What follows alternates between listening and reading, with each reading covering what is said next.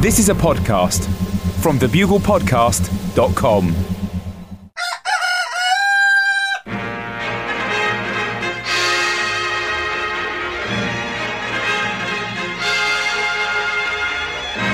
The Bugle, audio newspaper for a visual world. Hello, Buglers, and welcome to issue 217 of the Bugle audio newspaper for a visual world, week beginning Monday, the 17th of December, 2012, the last full Bugle of 2012. Unquestionably one of the years of the decade so far, with me, Andy Zaltzman, verifiably live in London. And if you don't believe me, listen to this the unmistakable sound of the British whooping rat hibernating. And joining me from the city that once hosted a meeting between Mike Simpson and Lizzie Jones, probably, I've no idea who they are, but statistically at some point, two people with those names did meet in New York. It's the man who's proved himself over the years, unquestionably a useful component of this podcast. I think most buglers would agree. It's John Oliver. Well, well, careful not to oversell that, Andy. well, you are quite the hype man. Uh, hello, Andy. Hello, buglers. Well, frankly, you Mayans, we're still here. Apparently, the end of the world could technically come any time between now and next Friday, but frankly, I don't see any volcanoes exploding, Andy. So this apocalypse so far has been a huge letdown. I, I should have been surfing down a river of fire by now, Andy, and it looks like I've flame-proofed my board for nothing. Um, but the, w- w- welcome back from India, Andy. Oh, How was your trip? Oh, it was excellent, John. Was, I can confirm the weather is hotter in India than it is in London in December. That that Okay, is so now not- that's been scientifically proven now. That's not just a conspiracy theory. No, no, no. I think I do have evidence for that. Yeah. Okay, and now you actually got caught up in something of a football riot over there, did Uh, you? I- not, I- well, yeah. I mean, I wasn't personally responsible for it. I was going to talk well, about you it. say that. I'll talk about it in the sports section of the show. but Okay, it was okay. It was certainly, you know, not what not what you picture when you imagine India. You do not Mm-hmm. picture a hundred thousand football fans going bonkers. Was it your was it your attempt in a way to bring some of the culture of our great national sport over to India in the Well, hope that it takes off? Yeah, I mean that's right. We've given so much to India. Yeah. uh, you know, um, and taken so much away from India. Well, there's no there's no denying that. yeah. So, As the British Museum can testify. um, so yeah, football hooliganism. Yeah, it's one of our great defining national characteristics, Mm-hmm. and it seemed a shame for India to uh, get the railways, but miss out on that. Well, we'll talk about it later, Andy. We'll Yeah. talk about that later in sport. Yeah, well, there's there's a lot of differences, John, between uh, India and, and Britain. A taxi's a bit more expensive here. You can cross probably Uh-huh. the whole of India for what it costs you to climb into a London cab. And the difference between rich and poor is even more striking in India, partly because in Britain we've learnt to apply the out of sight, out of mind principle much more effectively than they have yet. I'm, I'm sure they'll pick it up. It's learnt behaviour. It'll come. It'll come. As always, a section of this audio newspaper is going straight into the bin. This week, step by step guides to how to break the alleged non existence of Santa Claus to your children. Uh, the time may have come once your children have reached, you know, the age of 13 or 14 to finally let them in to the fact that Santa Claus does not exist. And we have four suggested ways to tell them. Method A Kids, sit down. I've got some bad news. I'm sorry, but Father Christmas died in an 820 mile an hour sleigh smash last night. One of his reindeer snagged an antler in an overhead power cable. Don't worry, he wouldn't have felt a thing. No, they don't really know why they were flying so low, uh, and they did think they'd found the black box recorder, but actually it actually turned out it was just a black box with a child's recorder in it. So, uh, yeah, basically what I'm saying is you're not getting your BMX uh, unless you can put it together from the child wreckage spread over three acres in a field in northern Germany. Yes, Germany. No, no, I don't think it was too soon for him to have them back on the list of countries that he visits. Yeah, well, it was terrible, and it was 70 odd years ago now. no, no, no, I don't agree with that. And technically, it's now the sins of the great great grandfather anyway. Method B. Yeah, bad news. Uh, yeah, well, he's been arrested in a police probe. I'm sure he's innocent, but, but with hindsight, the way he dressed and his obsession with gifts for no, no, I'm sure he's innocent. He's definitely innocent. Method C. Oh, you didn't believe that shit, did you? Fat pensioners delivering presents to hundreds of millions of children the, around the world in one night. Grow the f- up, kid. And method D. Ah, closed down on health and safety grounds. Reindeer roaming around his office and word workshop, crapping everywhere. You might have been able to swing that shit in the 1970s, but not anymore. Thank you, Brussels. that section in the bin. Top story this week season's greetings. Ho, ho, ho. It's a holiday bugle. ho, ho, ho, ho, ho, ho. Right? Well, I mean, that's Yeah. something. There's probably quite a lot of animated Christmas movies coming up in the next few years. John. I think That's you've got to exactly what I'm thinking. lay Not- down a marker there, mate. obviously it's too late for this year, but this is the time of the year that you're thinking about next year's holiday movies, and I think I've put myself right in the sweet spot there. Haven't I, Andy? Uh, now, buglers, this episode is best listened to next to a roaring fire with snow falling lightly outside and a reindeer slowly cooking over the flames. It's Christmas time, or any of the other holidays that crash land around this time of year. I'd ask you what night of Hanukkah it is, Andy, but but for the fact that I can be absolutely sure that you don't know. Well, they all blend into one, John. It's just such a No, they don't. No, they no, they don't, Andy. I mean, a they candle. very much don't. a candle's a candle. You know. It's not not true, Andy. Not true. um, what a bad Jew. Uh, so anyway, the point is, before we go on break for a couple of weeks, we have a special holiday bugle to keep you warm and toasty. First up, Christianity news. Uh, this is the time of year, of course, where some Christians uh, like to both celebrate the birth of Christ and also bitterly complain about how no one else can celebrate anything unless it's also Christ birth based. uh, for them, Santa has no place in Christmas celebrations unless he too is willing to be nailed to a piece of wood and bleed to death. because for Christianity, Christmas is the most celebratory and also the most passive aggressive couple of weeks imaginable. And in Christians' defense, Andy, Santa does only do good work one night a year. Jesus was doing it 365 days a year. Jesus was a year round Santa, if you will, an all weather Saint Nick, a four season Father Christmas, a 24 7 Santa Claus! Santa Claus! Ich heiße Santa Claus! That's terrible what they did, isn't it, Andy? Just terrible. Let's move on, mate. Let's move on. Terrible. Move on. Just awful. Uh, here in uh, America, there are lots of Christians who feel inexplicably persecuted by being in a gigantic majority. Uh, but in but in the UK, Christianity recently had some news that it may want to genuinely worry about. Uh, in a major census, it was discovered that there were four million fewer Christians in England and Wales in 2011 than just 10 years earlier. What, what happened to them? Have they been hidden somewhere, Andy? what have you been doing with Christians over there? Uh, Because there are some very fat lions in London Zoo rubbing their bellies, going, oh, that takes me back. the census found uh, that among those who stated a religious affiliation, Christians remained the largest group by far, 33.2 million, representing 59% of residents in Britain. Uh, this compares with 37.3 million, 72% in 2001. Uh, the census revealed that Britain's second most uh, common category was no religion, comprising more than a quarter of the population. So that is great news for atheists, Andy. They're going to be so excited when they die, and they're welcomed into the embrace of just a black void, a complete nothingness, saying, Yes, life was meaningless. I knew it. Yeah, you're right.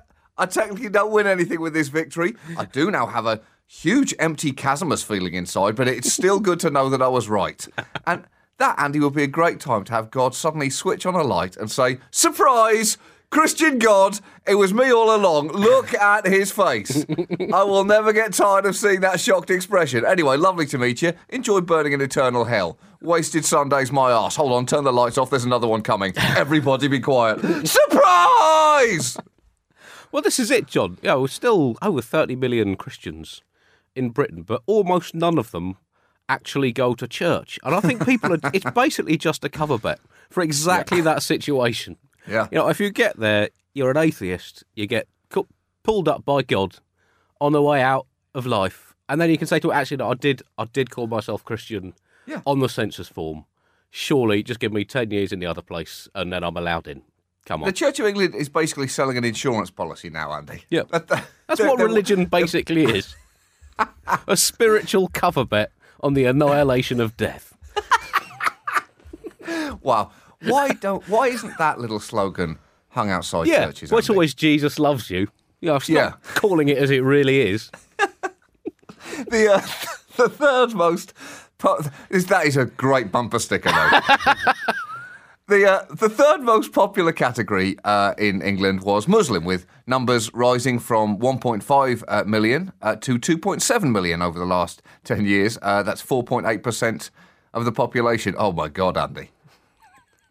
4.8% of the population. But, but that's less than half a child in every 10 children. The Muslims are coming, Andy! the Muslims are coming! It's happening! The Muslims are here!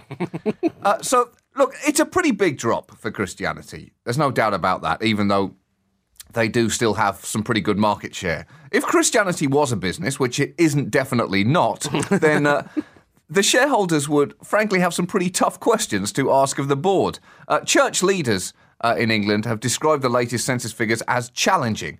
And so they already sound like an under pressure CEO at a yearly review panel right there. You know, we know that this has not been the strongest quarter for Christianity, but uh, we still believe we're a strong brand with broad appeal, loyal customer base. That said, the numbers can clearly be improved. The product can and will be tweaked. And, uh, you know, if we have to go out there and attack our competitors, then that's what we'll do. We've done it before. Frankly, we'll do it again. Mark my words, 2013 is going to see the kind of aggressive growth that we haven't seen since the Crusades when we were sailing around the world murdering people. I don't say that lightly. Watch this space. Watch it. Uh, Catholicism is already making strides uh, to modernise. The Pope started tweeting this week. Yeah, not before and- time, John. Yeah. well, baby steps. Uh, the, the Pope started tweeting this week, and uh, that sentence alone, I think, may signify our descent into the fourth circle of hell. That shows what an amazing year it's been, John. Two people you'd never expected to start tweeting. have started tweeting. The Pope and you. Yeah. And Michael Yeah. Atherton, the former England cricket captain. I Three I- people you just never thought would sully themselves with the debasements of Twitter. I think the Pope has already sent more tweets than I have. Yeah. The, the Pope sent his highly anticipated first Twitter message from his personal account. So, what was that message, Andy? He could have gone with, uh, What up, bitches? P unit in your face. You better redneck and eyes. Uh, I thought, incre- was it not? Uh, I don't know if I'm following the official account, but I thought his first tweets was, "Hey peeps, Pope Ben here. You're all sinners. Jesus is awesome. Hashtag Yes I Vatican." What? Incredibly, Andy. No. Neither of those were the actual message, even though they're great guesses and better than what came down. His message was apparently sent from an iPad tablet at the Vatican, uh, and it read Dear friends, I'm pleased to get in touch with you through Twitter. Thank you for your generous response. I bless all of you from my heart. And that was it. Not the funniest tweet he could have sent, Andy. And he opted not to end the message with hashtag I am the actual Pope, hashtag appointed by God, or hashtag my house is huge.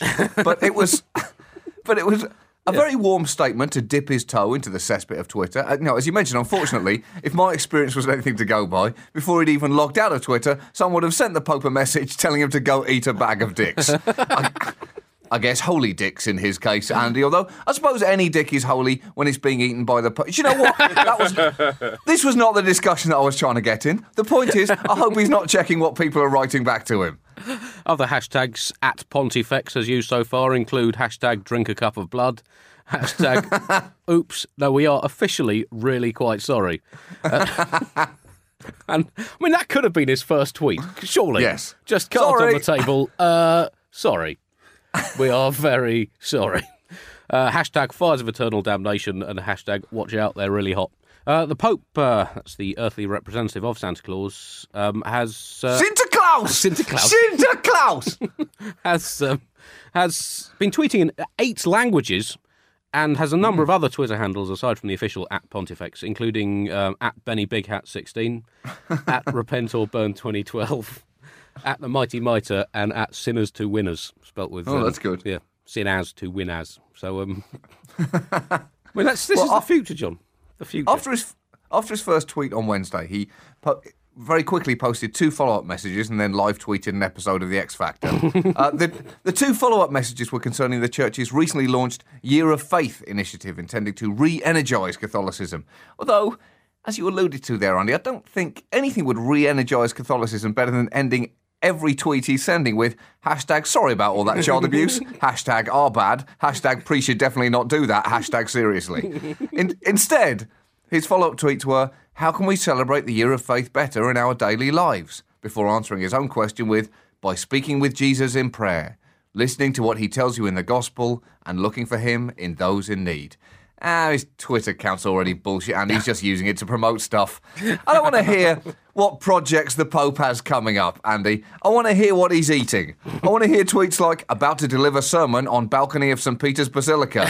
That breakfast burrito might have been a mistake. Hashtag seemed a bit iffy. Hashtag always trust your instincts. Hashtag hope my gown doesn't billow up too much. or, or if he has to, we're going to hell, Andy. But that was there's not that's not a new thing. So it's not you know you, are not you're not going any further. My feet are already toast. you can't be more in hell than exactly. in hell, can you? Once you're in, you're in, and you That's might as well just make the It's best of a bad situation. situation, isn't it? Yeah. Or, or you know, if he has to promote something, Andy, make it more personal. Say you should really get Christ into your life. Look at where it got me! Exclamation mark. Hashtag having one of those Pope days. Hashtag humble brag. Uh, the the Pope's uh, English account already has more than a million followers uh, and is growing fast. Um, uh, and so far, the Pope's accounts, as you mentioned, at Pontifex, which means uh, pontiff or builder of bridges, uh, are only following each other. Oh, really, Pope? so not following at God or at Jesus, or at the very least at Hello Buglers. Then that seems a little hypocritical. And uh, I got I got a couple of words of warning for the Pope, Andy. Twitter has gotten people into trouble in the past. People get caught saying things that they shouldn't be saying or sending photos that they shouldn't be sending. And I just hope Twitter doesn't bring him down by catching him twe- tweeting pictures of his junk around. his junk, Andy, you know, the junk he's got lying around the Vatican. Yeah, That yeah, I kind mean, of there's junk. a lot of junk there. I mean, Yeah. w- I mean, the provenance of that junk Yeah. and the trunks that it's in, you know, I mean, you can ask questions about that, but you know, Uh, question. Well, actually, questions can be submitted to the Pope using the hashtag uh, Ask Ask Pontifex, and that is a big mistake, Popey. Big mistake. He better get ready for a lot of questions like, "When I die, will my balls go to heaven too?" that, from no. at Silvio Berlusconi. well, there are some actual questions. I was looking at the uh, the hashtag, and it said, uh, so this, these are some actual questions I looked at this morning. Hashtag Ask Pontifex. Holy Father, do you have any suggestions for people hoping to deepen their prayer life? Thank you. So you know that that was not too bad. Oh, gee, maybe these questions are going to work out. Here's another one uh, at Pontifex. Uh, Hello, Father. When will you come to Indonesia? Hashtag Ask Pontifex, and then a smiley face there as well. So that's also is very nice. Nice welcome there. Uh, here's another one. Hi, at Pontifex. Regarding turning water into wine, uh oh, here it comes. I can turn wine into piss. Is it a miracle? Hashtag Ask Pontifex. And here it comes, Andy. A final one. Hey, when are you going to address the rampant child rape in your church? Just curious. Hashtag Ask Pontifex. See, and that is why this was probably a bad idea because preaching to the choir is one thing, but preaching to the internet is a whole nother caboodle of trouble. The Pope, whose Christmas present from his work colleagues in St. Peter's this year, is rumoured to be a personalised car licence plates, BXV1, to go on his Pope mobile. Uh, he's in- increasingly committed to interacting with his followers using new media, and uh, later in the week he's going to be holding a chat room INA session. That's Inquisition and Answer. So do uh, do join in with that. Christmas gifts feature now. And uh, if you're struggling to find the perfect gift for that special someone, then we may be able to help you. Um, maybe you'd like to take your inspiration from News International and give someone a £10.9 million payoff. Uh, because Oh, was that's that what for us, John? Was that for well, us? No, it was. That's the point, Andy. All right. It was. That's what they gave to Rebekah Brooks in compensation for loss of office after she lost her job following her involvement with a phone hacking scandal. And that's a pretty great gift, Andy. They, you know, they they could have got her 10.9 million pounds in gift certificates, but then she'd have had to spend them at those particular stores. Now she can just spend the money anywhere. Yeah, And or on lawyers, which is oh, not the most likely it, receptacle. well, the point is she can choose. Yeah. Interestingly, Andy, when we were fired from the Times, I don't recall getting a 10.9 million pound payoff. Do you? Maybe that check's in the post. Or do you have my 10.9 million pound check at home, Andy? well- can I pick it up when I'm in London next week? Um, well, we need to talk about it, John, because you know I've picked up a lot of costs over the years. So. You know, I mean, that's always the headline figure, isn't it? You know, the real Uh, yeah. amount is often so much Right. less. Perhaps our mistake, though, Andy, was that we weren't fired for being involved in phone hacking, we were fired for being annoying. And you know, it, it turns out that just Anno- annoying and pointless. it just doesn't get it just doesn't get you the kind of se- same kind of severance pay as an issue. If you'd spent your time, Andy, hacking phones instead of hacking out puns, we'd be millionaires by now. I just wish I'd had the foresight to ask Santa for that when I was a little boy, Andy, sitting on his lap in Birmingham shopping centre saying, Well, Santa, I'd like a football and a bike and a £10.9 million payoff for helping British journalism sink to a new low, please. Well, know, if you ask him for it, he'll probably get it. Yeah, he's good like that. Now, if, if you're looking for a gift for someone that's a bit out of the ordinary, then how about this? The first ever African city edition of the uh, famous board game Monopoly has been launched, and the city in question is Lagos, Nigeria. Uh, two countries in Africa already have Monopoly editions, Morocco and South Africa, but there is no single city that has its own customised edition until now. And if it seems a slightly odd choice, Lagos, it's worth knowing that it's actually one of the fastest growing cities in the world. And there was a lot of speculation over what areas would make it to the various squares on the board. The coveted Mayfair slot for the most expensive property went to Banana Island, and the least coveted, uh, the cheapest slot on the board, the Old Kent Road spot, if you will, went to Makoko, which is apparently a slum on stilts over the city's lagoon. and slightly better than the Old Kent Road in London. Wow. I mean, that's exactly. It does kind of put the divide between the developed and the developing world into perspective. Because the Old Kent Road, you know, sure, it's not the nicest area in London, Andy, but it is, frankly, to put this in the most pleasant possible way, a f of a lot nicer than a slum on stilts over a lagoon. Banana Island is a man made island for the super wealthy, in which they can Mm-hmm. cut themselves off from the people whose resources and money they have effectively stolen. Sorry, in which they can give themselves a bit of peace and quiet away from the hectic task of dragging their country forward to become a 21st century economic powerhouse. And uh, it was one of the headlines I saw was Africa gets its first version of Monopoly. Well, try telling that to the 19th century colonialists. exploited Africa until there were almost no ploits left to X. Uh, the scramble for Africa uh, might sound like a charity fundraising crawl through a giant sandpit to raise awareness of the plight of the Saharan desert donkey, but it was in fact a 19th century charity fund stripping event over several decades to raise awareness of the need for European countries to establish economic control over the entire world that would sustain them for the next hundred years and provide them with a steady supply of tusks with which to ward off burglars. Uh, other aspects of uh, the game have been uh, specially tailored for Lagos, like the go to jail cards, which read Go to jail, go directly to Kirikiri Jail, referring to the city's maximum security prison. Uh, one of the chance cards reads For attempting to bribe a law enforcement agent, pay a fine. Another says You've been caught driving against traffic, report for psychiatric evaluation. and I'm guessing that the other Nigerian chance cards read, uh, You've been kidnapped and a ransom has been demanded for your return. Lose a turn and a finger. And uh, a Nigerian prince has inherited millions of dollars. Send him $500 in cash immediately and you can share part of that fortune. But um, that, that's an interesting one about the um, attempting to bribe a, a police officer. Um, Yeah. Because surely the reaction to that is just bribe him with a bit more. Because that's Nigeria has quite spectacular levels of corruption. A former senior World Bank uh, World banker Obi Ezekwesili uh, stated that four hundred billion dollars of Nigeria's oil revenue has been stolen or misspent since 1960. Now that's Holy shit. that's, I mean, that's quite a lot, particularly when you consider that around 80 million people, over half the population, live on less than $2 a day. So Oh $2 billion a year of oil is just stolen, John. So, Oh so there's always loopholes in the rules in, uh, in Lagos Monopoly. For example, if you buy an oil well, then you can just help yourself to all the money in the bank and declare yourself the winner of the game. Or if you're still stumped for gifts, you uh, may want to take some inspiration from Silvio Berlusconi, who has decided to surprise Italy with the gift of himself. In fact, he's not just giving himself to Italy, Andy. He's giving himself to the whole planet. That's he's right, tying a he's tying a bow around his penis and saying, "Happy Christmas, world! Lots of love, Silvio."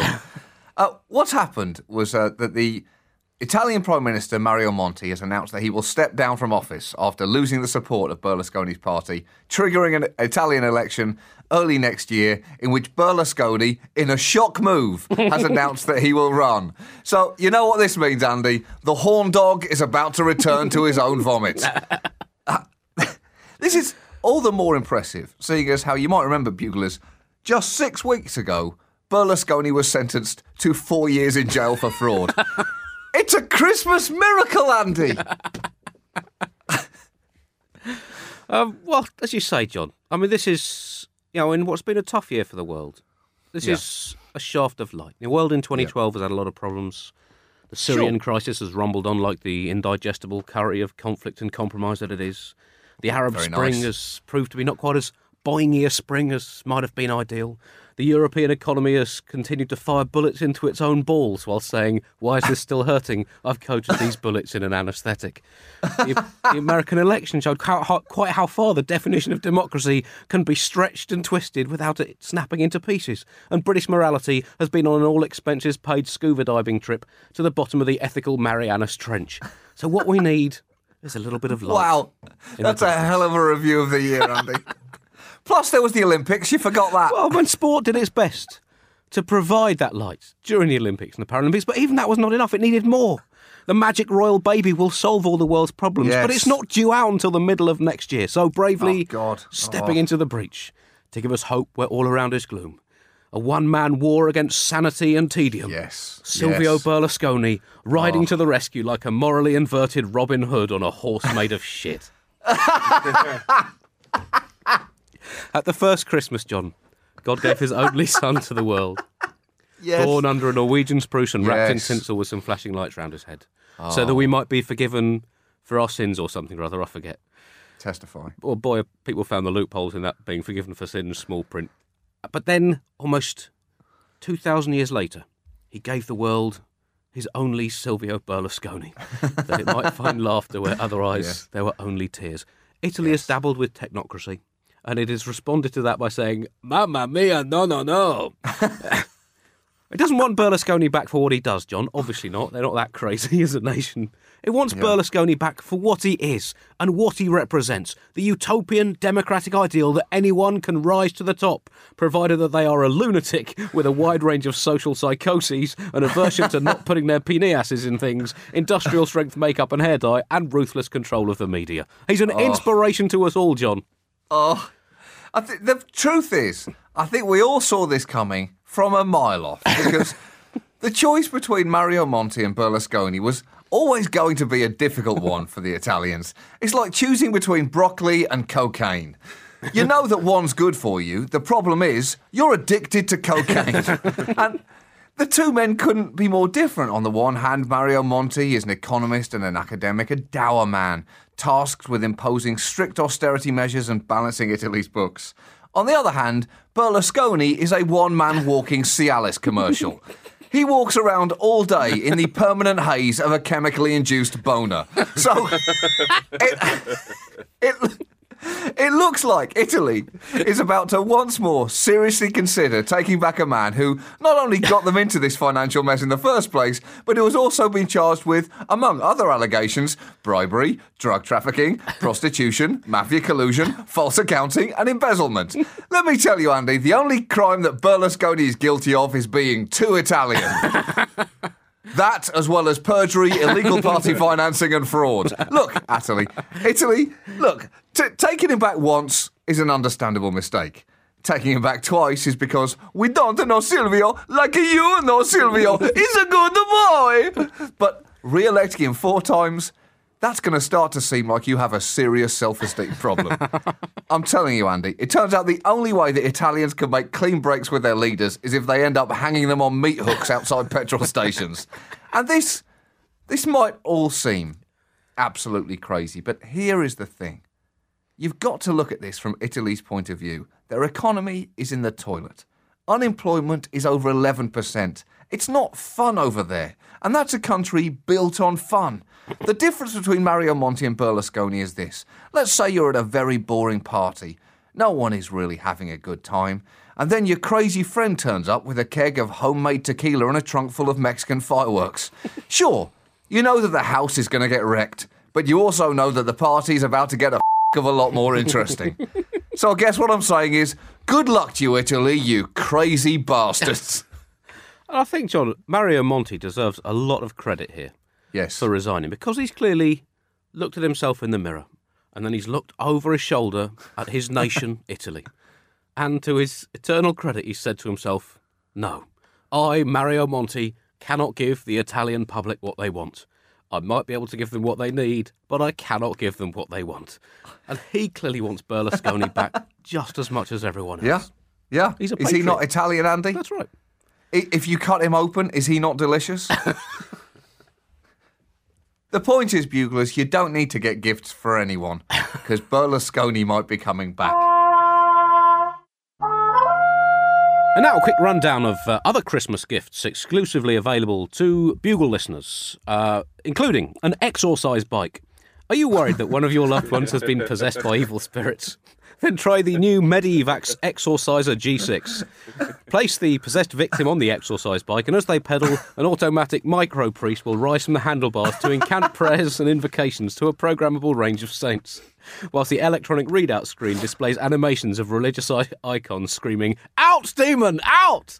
Comes complete with a demon electromagnet to stop the exorcised demon escaping into a house or local neighbourhood.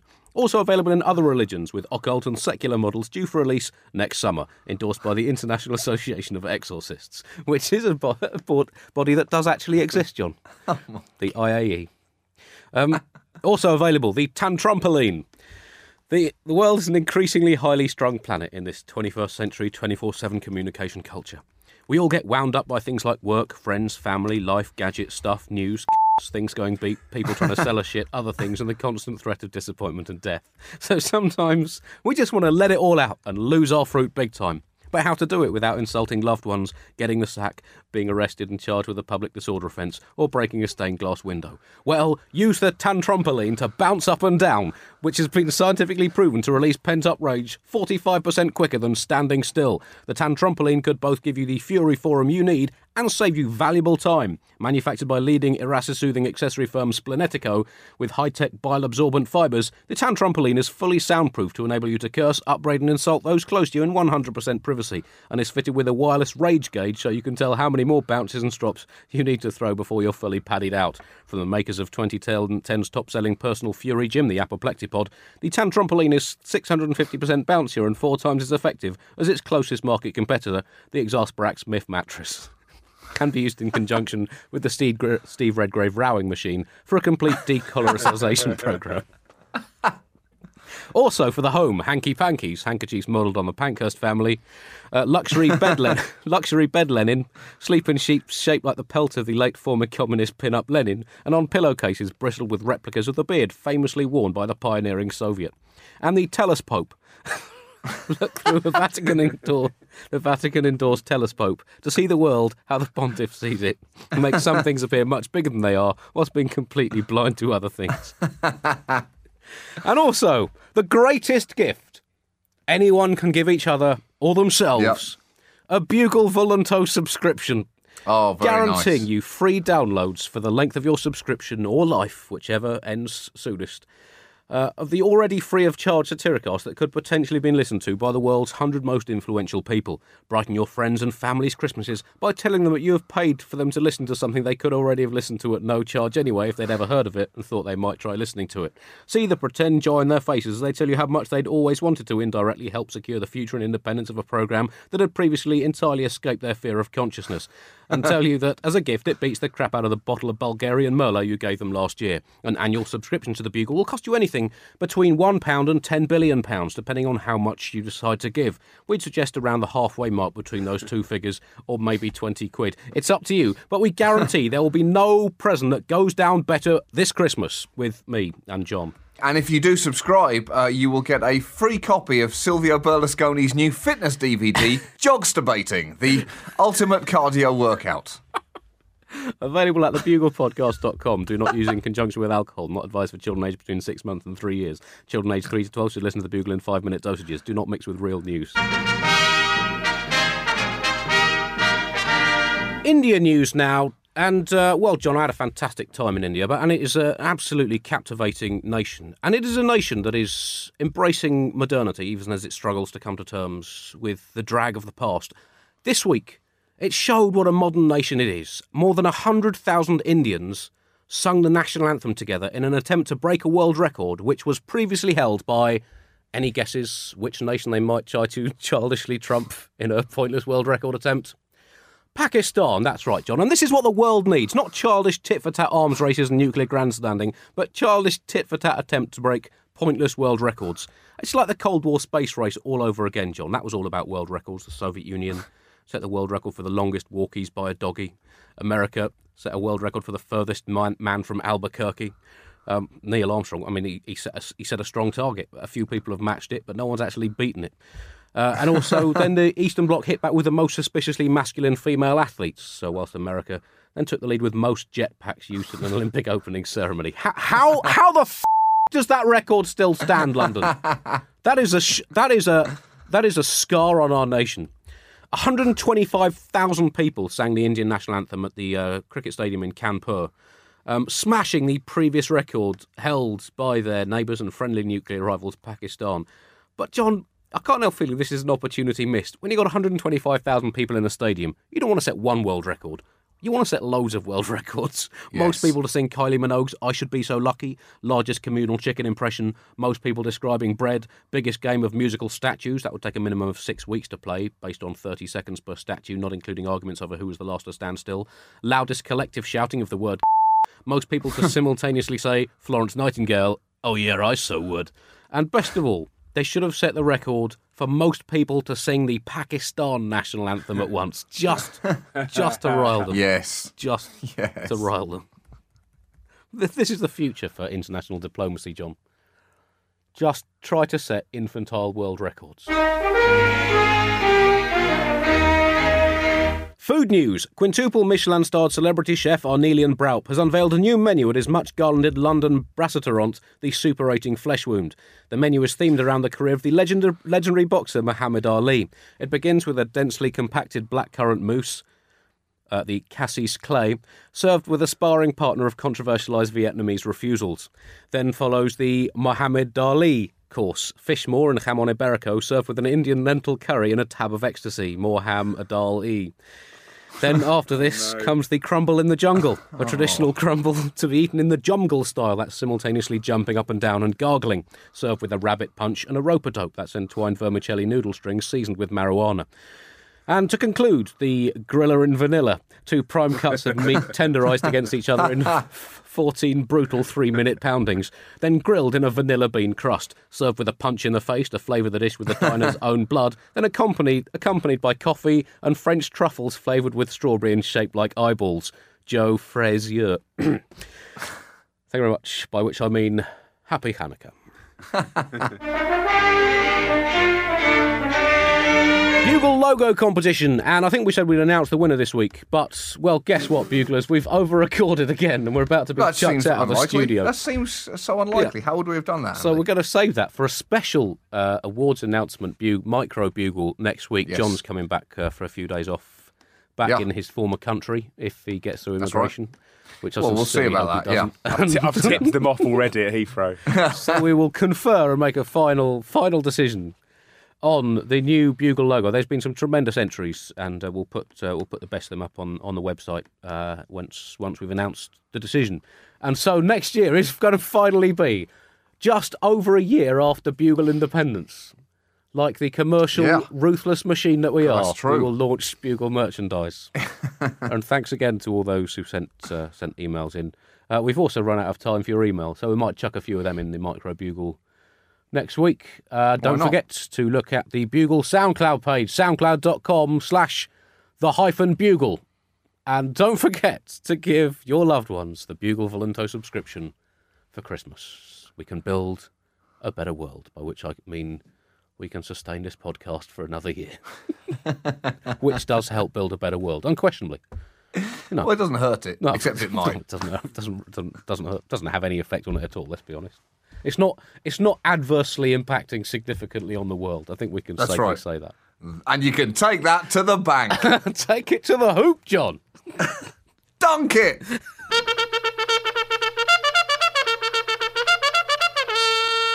Sport now, and well, as John mentioned earlier on, and I said, when you think of India, you think of many things. You think of cricket, first of all, of course. You think of curries, rickshaws, spiritualism, highly impressive gods with an unnecessary number of limbs, Bollywood, Yes. corruption on a level that makes RMPs with their fingers in the expenses pie look like they'd picked up a loose 10 pence piece and not reported it to the cops. You think of the British heroically providing railways, a unifying language, and logistical expertise to a, a nation forming from thousands of different different sub nations on a, a vast scale. And then you also think of the British hero- heroically exporting hundreds of thousands of tons of Indian crops during a famine in India, causing millions of deaths. Swings and roundabouts. But what you do not think of, John, is football matches with crowds of 100,000 people going noisily berserk. And that is what I went to last Sunday the Kolkata Derby, East Bengal against Mohun Bagan, the old rivals like Real Madrid and Barcelona, but more so. And it was incredible. It was a raucous atmosphere, untainted by some soulless muppet on a public address system telling people how excited they were getting. There was noise, there was colour, there was a slightly alarming number of naked flames, and there was considerable surprise that four white British people had turned up to watch. And uh, it was amazing. We were sitting in the East Bengal end with their uh, extremely exuberant fans. We were offered food, drink, uh, cigarettes. And when a sweet seller took advantage of my obvious Westernness to charge me 10 rupees for a little packet of sweets instead of the 2 rupees that it should have cost, the people sitting around me stopped him and made him give me Oh. some change. Oh, So- that's fantastic. So, so then the football began amidst this amazing enthusiasm, flag flag waving, and an extremely casual attitude towards throwing fireworks over people's heads. And the quality of football was neither here nor there. Well, actually, it was both here and there. In that I here and you, John, over there, could have fitted in quite seamlessly. But it was magnificent fun watching this the spectacle of hundred thousand people going bonkers for a pretty low grade football game until just before half time, East Bengal went 1 0 up. A Mohun Bagan player was sent off shortly afterwards for verbalating the referee. And the Mohun Bagan fans lost their collective bananas and started throwing bits of masonry onto the pitch. A bit of brick hit one of their own players, who was carted off unconscious to hospital with a broken jaw. The police waded into the terraces and people just fled the stadium. There was general pandemonium at the far end of the ground, whilst the East Bengal fans just carried on blithely setting off fireworks in their own faces, whilst the Mohun Bagan fans fled for their lives.